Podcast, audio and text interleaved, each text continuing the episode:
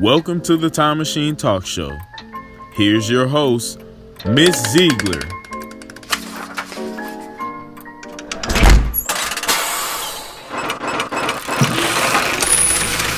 Hello, hello, A P scholars. Welcome back to the Time Machine Talk Show. In this episode, we will be starting on page two thirty-three of the Ways of the World Strayer textbook, and we will be talking about patriarchies.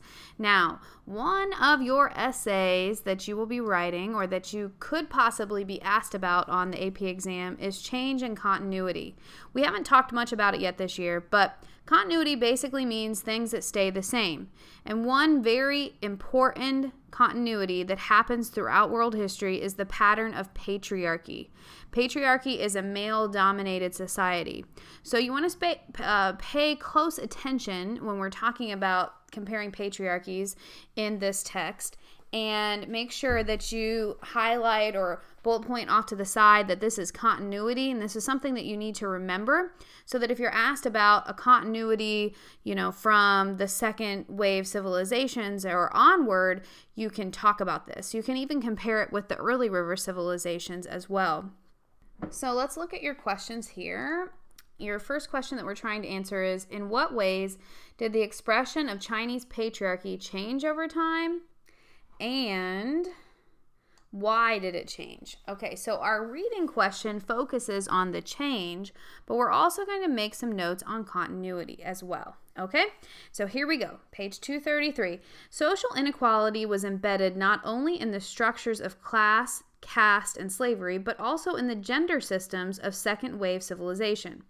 As the patriarchies of the first civilizations were replicated and elaborated in those that followed. Until quite recently, women's subordination in all civilizations has been so widespread and pervasive that historians have been slow to recognize that gender systems had a history, changing over time. New agricultural technologies, the rise or decline of powerful states, the incorporation of world religion, interaction with culturally different people, all of these developments and more generated significant change in understandings of what was appropriate masculine and feminine behavior. So you can see that these gender changes happen all throughout time for specific reasons. Most often, patriarchies were lighter and less restrictive for women in the early years of civilization's developments and during times of upheaval when established patterns of male dominance were disrupted. Furthermore, women were often active agents in the histories of their societies, even while largely accepting their overall subordination. As the central figures in family life, they served as repositories and transmitters of their people's culture. So kind of like storytellers or people that are going to pass on the history. Some were able to occupy unorthodox and occasionally prominent positions outside the home as scholars, religious functionality functionaries, managers of property, and participants in commerce, and even as rulers or military leaders. So unorthodox would be like outside of the box, things that they didn't normally do. In Britain, Egypt, and Vietnam, for example, women led efforts to resist their country's incorporation into the Roman and Chinese empires. So you can see the example in the portrait of Trung Trak and the statue of Boudica. Those are on pages one thirty-four and one thirty-two. Both Buddhist and Christian nuns carved out small domains of relative freedom from male control. But these changes or challenges to male dominance occurred within a patriarchal framework, and nowhere did they evolve out of or beyond that framework.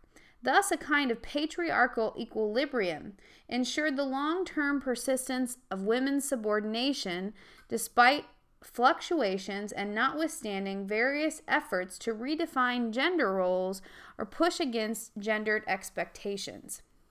Nor was patriarchy everywhere the same. Of course it's not, right?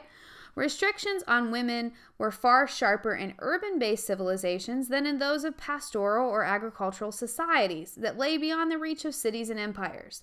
The degree of expression of patriarchy also varied from one civilization to another, As the discussion of Mesopotamia and Egypt in chapter two illustrated, and within particular civ- civilizations, elite women enjoyed both privileges and suffered the restrictions of seclusion in the home to a much greater extent than their lower-class counterparts, whose economic circumstances required them to operate in the larger social arena. China provides a fascinating example of how patriarchy changed over time, while the contrasting patriarchy of Athens and Sparta illustrate clear variations even within the much smaller world of the Greek civilization. So that description that we just read is kind of like an overview, okay? Now it's going to get more specific. And the question we're looking at in, is, in what ways did the expression of Chinese patriarchy change over time, and why did it change? And then we're also going to look for any continuities. All right, here we go. As Chinese civilization took shape during the Han Dynasty, elite thinking about gender issues became more explicitly patriarchal, more clearly defined, and linked to an emerging Confucian ideology. So remember that in China, it's linked to Confucianism. Long-established patterns of thinking in terms of pairs of opposites were now described in gendered and unequal terms. The superior principle of yang was viewed as masculine and related to heaven, ruler, strength, rationality, and light, whereas yin, the lower feminine principle, was associated with the earth, subjects, weakness, emotion, and darkness. Thus, female inferiority was permanent and embedded in the workings of the universe. Kind of like the Chinese didn't have any other choice. It was embedded. It was just the way that the universe worked. What was this, or what this meant more practically, was spelled out repeatedly over the centuries in various Confucian texts. Two notions in particular summarize the ideal position of women, at least in the eyes of elite male writers. The adage, "men go out, women stay in," emphasized the public and political roles of men in the contrast to the domestic and private domain of women. A second idea, known as the three obediences, emphasized a woman's subordination first to her father, then to her husband, and finally to her son. "Why is it," asked one text, "that according to the rites, the man takes his wife, whereas the woman leaves her house to join her husband's family? It is because the yin is lowly and should not have the initiative. It proceeds to the yang in order to be completed." What do you think of that, ladies? All right. The Chinese woman writer and court official Ban Zhao observed that the ancients had practiced three customs when a baby girl was born. She was placed below the bed to show that she was lowly and weak, required always to humble herself before others. Then she was given a piece of broken pottery to play with, signifying that her primary duty was to be industrious. Finally, her birth was announced to the ancestors with an offering to indicate that she was responsible for the continuation of ancestor worship in the home. Yet such notions of passivity, inferiority, and subordination were not the whole story of woman's life in ancient China. A few women, particularly the wives, concubines, and widows of empire, emperors, were able to, on occasion, exercise considerable political authority. So overall, women were inferior and subordinate to men. However, there were some exceptions, and that's what this is going to talk about right here. Several others led peasant rebellions. In doing so, they provoked much anti-female hostility on the part of male officials, who understood governance as a masculine task and often blamed the collapse of a dynasty or natural disasters on the unnatural and disruptive influence of women in political affairs. Others, however, praised women of virtue as wise counselors to their fathers, husbands, and rulers, and depicted them positively as active agents. So the exception to the rule could be the wives of emperors who would take over. You can put down that some led peasant rebellions, and some were involved in government or uh, advising their husbands. Within her husband's family, a young woman was clearly subordinate as a wife and a daughter-in-law, but as a mother of sons, she was accorded considerable honor for her role in producing the next generation of male heirs to carry on her husband's lineage, or lineages like family, to carry that on, to carry on his name. When her sons married, she was able to exercise the significant authority of a mother-in-law. Furthermore, a woman, at least in the upper classes, often brought with her a considerable dowry, which was regarded as her own property and gave her some leverage within her marriage. So put down that upper class women were allowed to keep their dowries as their property. Dowry is kind of like money or gifts that a man would get when he married his wife from her family.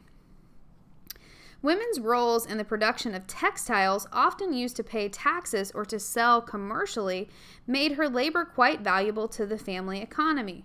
And a man's wife was sharply distinguished from his concubines, for she was legally mother to all her husband's children.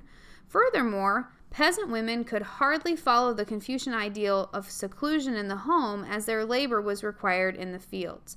So you can put down that some women worked in labor such as the production of textiles, that the man's wife was the one that would have the most rights over his concubines, and that peasant women worked in the fields. Thus, women's life were more complex and varied than the prescriptions of Confucian orthodoxy might suggest. Much changed in China following the collapse of the Han Dynasty in the third century C E. All right, so we're looking for change. You can say centralized government vanished amid much political fragmentation and conflict. Confucianism, the main ideology of Han China, was discredited, while Taoism and Buddhism attracted a growing following. Pastoral and nomadic peoples invaded northern China and ruled a number of the small states that replaced the Han government. These new conditions resulted in some loosening of strict patriarchy of Han China over the next five or six years. So the change happens after the Han Dynasty uh, collapses, and ideas of Confucianism kind of go out the window a little bit, and Taoism and Buddhism come in and influence the government. You can also put down that invasions from nomadic people in the north are going to change the ways up there in northern China. The cultural influence of nomadic peoples, whose women were far less restricted than those of China, were noticed and criticized by more Confucian-minded male observers. One of them lamented the sad deterioration of gender roles under the influence of nomadic people. That means that he was really sad about it. Okay, this is what he says. In the north of the Yellow River, it is usually the wife who runs the household. She will not dispense with good clothing or expensive jewelry. The husband has to settle for old horses and sickly servants. The traditional niceties between husband and wife are seldom observed, and from time to time, he even has to put up with her insults. Like, how dare women stick up for themselves? That's basically what he's saying there. Others criticize the adoption of nomadic styles of dress, makeup, and music. By the time the Tang Dynasty, writers and artists depicted elite women as capable of handling legal business affairs on their own, and on occasion riding horses. Oh, the nerve of riding a horse. And playing polo, bareheaded, and wearing men's clothes. Oh my word. Like, that's just too much, right? That's what they're thinking. Tang legal codes even recognized a married daughter's right to inherit property from her family of birth. Such images of women were quite different from those of the Han Dynasty. So you can say that by the time the Tang Dynasty came in, all of these outside influences of Taoism and Buddhism and the nomads gave women a lot more freedom. They were able to even ride horses in some, you know, aspects. And this to us seems really weird, right? Because we have a lot of freedom for women in today's world. However, it just wasn't like that back then. You could tell by reading about the Han Dynasty, right? So if you were asked this question, you have to be able to show change. You would talk about it, how it was in the Han Dynasty, and you give a specific example. You know, uh, let me give you an example. Uh, so you could put down that in the Han Dynasty, women were completely subordinate to men. They didn't speak up for themselves. They took care of the home. Whereas by the a- after... the Han Dynasty collapse, and Taoism and Buddhism become more important, and pastoral nomads kind of spread their culture into the Chinese society.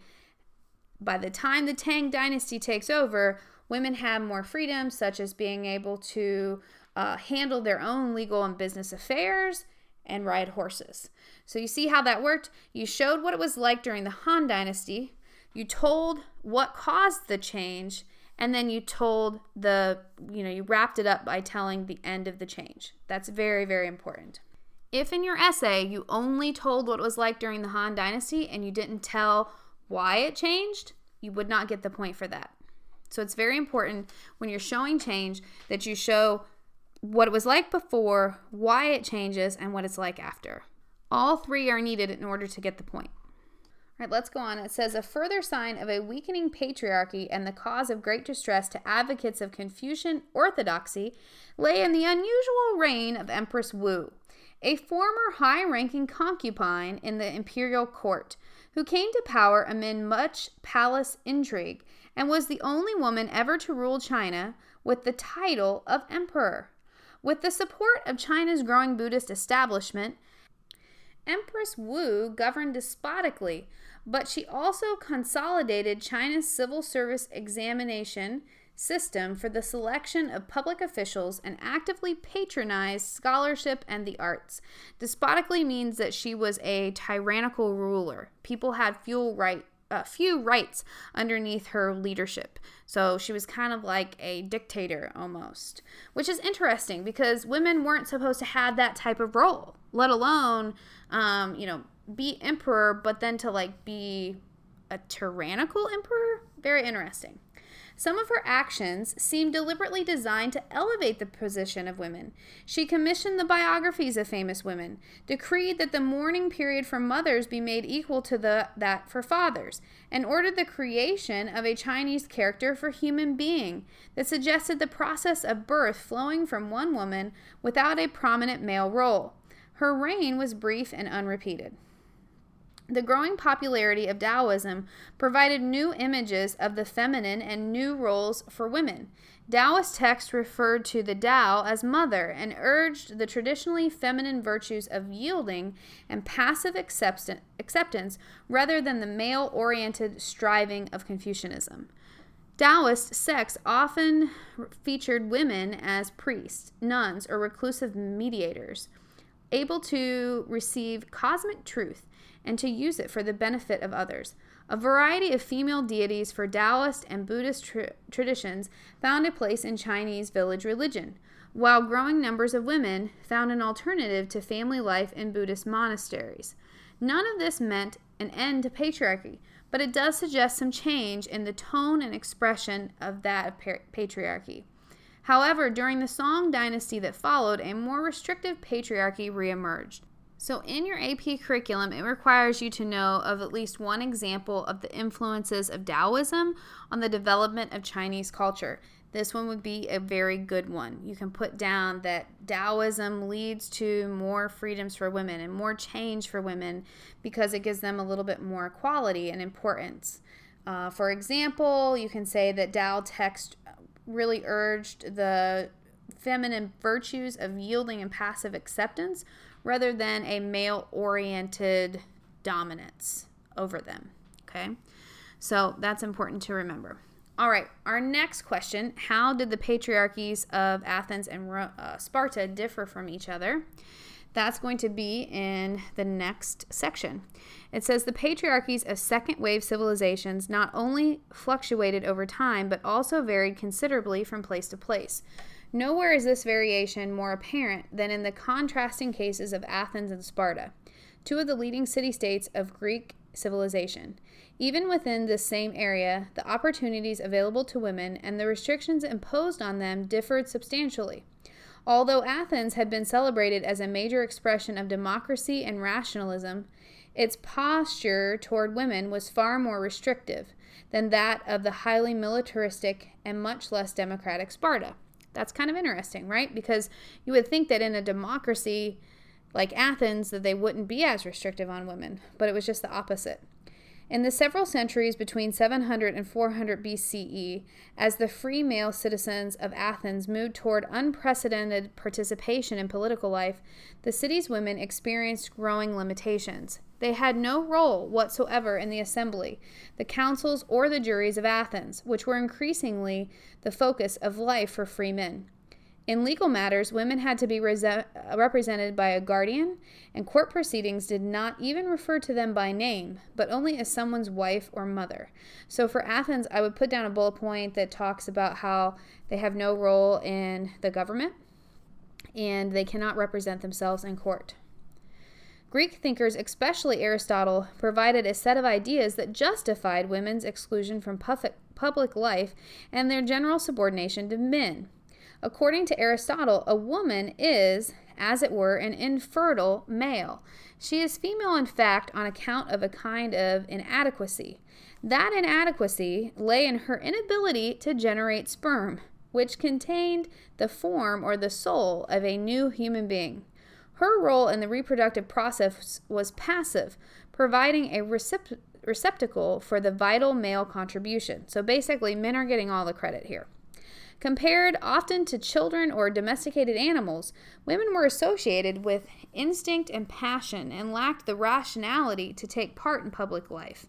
It is the best uh, for all tame animals to be ruled by human beings, wrote Aristotle.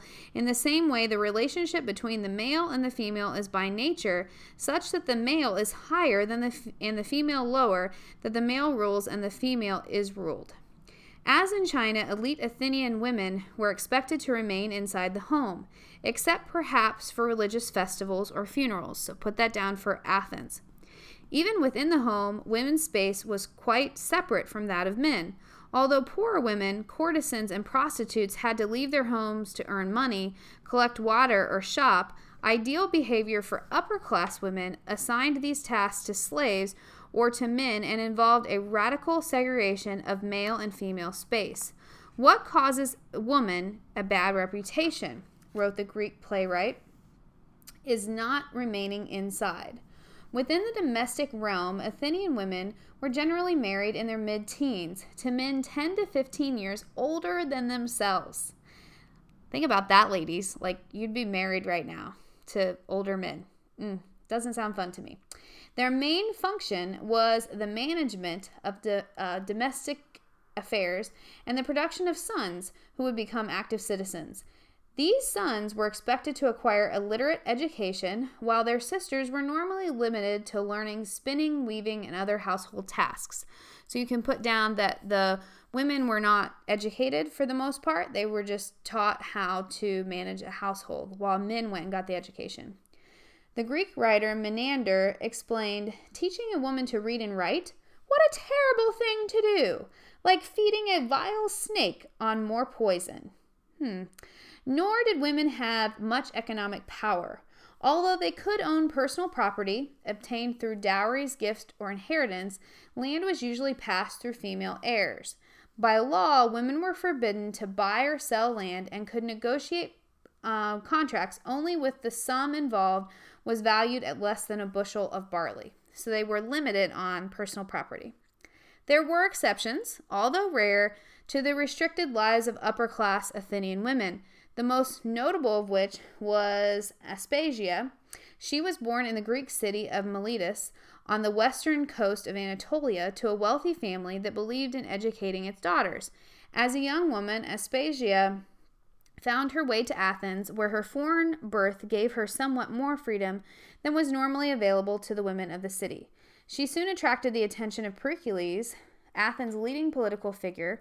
The two lived together as husband and wife until Pericles' death in four twenty-nine B C E.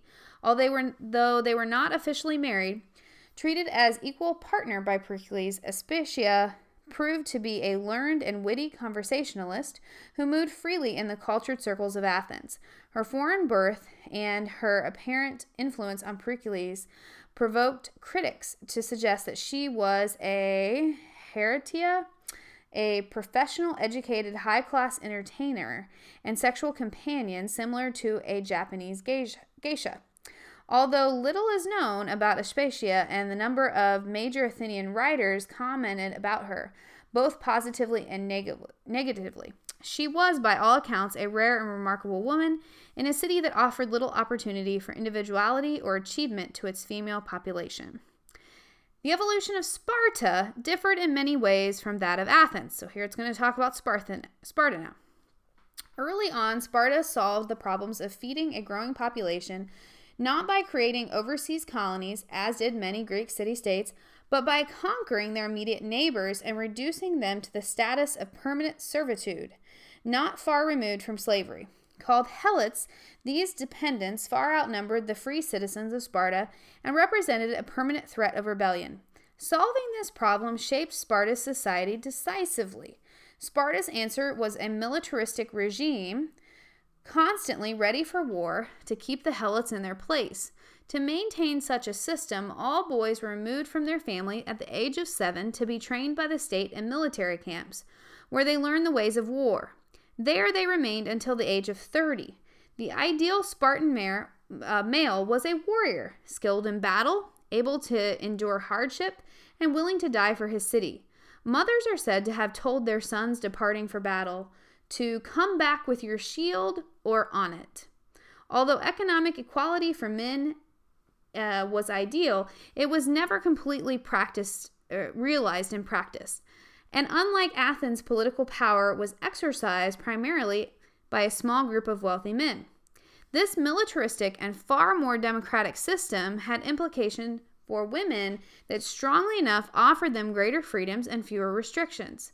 So put that down for Sparta, that they had greater freedoms and few restrictions. And then it's going to get into the details. As in many warrior societies, their central task was reproduction, bearing warrior sons for Sparta. To strengthen their bodies for childbearing, girls were encouraged to take part in sporting events, running, wrestling, throwing the discus and javelin, even driving chariots. At times, women and men alike completed or competed in the nude before mixed audiences. Their education, like that of boys, was prescribed by the state, which was also insisted that newly married women cut their hair short, unlike adult Greek women elsewhere.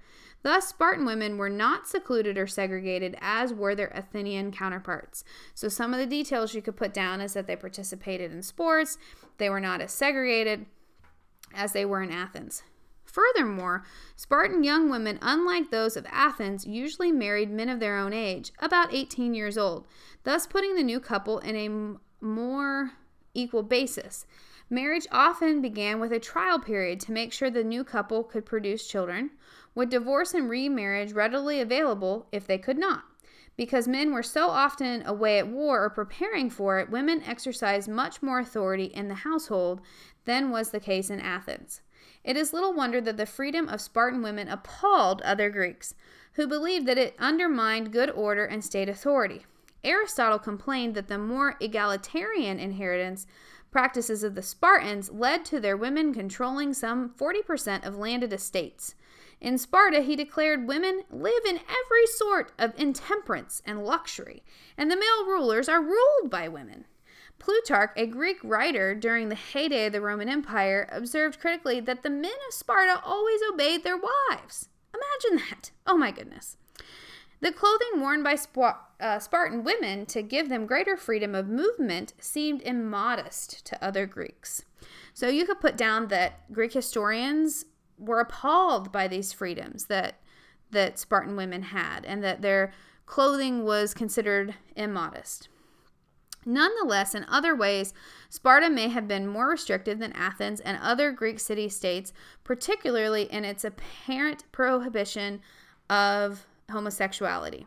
At least, this was the assertion of the Athenian writer Xenophon, or Xenophon, who stated that Spartans' legendary founder Lycurgus caused lovers to abstain from sexual intercourse with boys. Elsewhere, however, homoerotic relationships were culturally approved and fairly common for both men and women, although this did not prevent their participants from entering heterosexual marriages as well. The ideal heterosexual relationship between an older man and a young adolescent boy was viewed as limited in time, for it was supposed to end when the boy's beard began to grow. Unlike contemporary Western societies, where sexuality is largely seen as an identity, the ancient Greeks viewed sexual choice more casually and as a matter of taste. Sparta clearly was a patriarchy, with women serving as breeding machines for its military system and lacking any form of role in public life. But it was a lighter patriarchy than that of Athens. The joint effort of men and women seemed necessary to maintain a huge class of helots in a permanent subjugation. So you can put down that because Sparta had so many slaves, the joint effort between men and women was necessary. Death in childbirth was considered the equivalent of death in battle, for both contributed to the defense of Sparta, and both were honored alike. In Athens, on the other hand, growing freedom and democracy were associated with the strengthening of male-dominated, property-owning household, and within that household, the cornerstone of Athenian society, men were expected to exercise authority. Doing so required increasingly severe limitations and restrictions on the lives of women. Together, the case of Athens and Sparta illustrate how the historical record appears in a different light when viewed through the lens of gender. Athens, so celebrated for its democracy and philosophical rationalism, offered little to its women, whereas Sparta, offered, uh, often condemned for its militarism and virtual enslavement of the helots, provided a somewhat wider scope for the free women of the city. So, just to recap, you should have that Athens had limitations on women, that they were excluded from public life, they could not be involved in legal matters, they had to have a guardian represent them, uh, the land was passed through male heirs, and they were restricted to the home. Marriage was usually in their mid-teens, and they married older men. Whereas in Sparta, they possessed more freedoms because of the fear of helot or slave rebellions. And they were, um, what's the word? They were honored for being able to bear sons, strong sons. They participated in public sporting events. They were not secluded or segregated the way that they were in Athens. They married men their own age, so they would be more on like a equal basis, and they had more authority in the household. And that concludes this episode of the Time Machine Talk Show. Thank you so much for listening, and as always, I will be available in the Learning Commons this week, Monday through Thursday from four to five, if you have any questions or if I can help you further.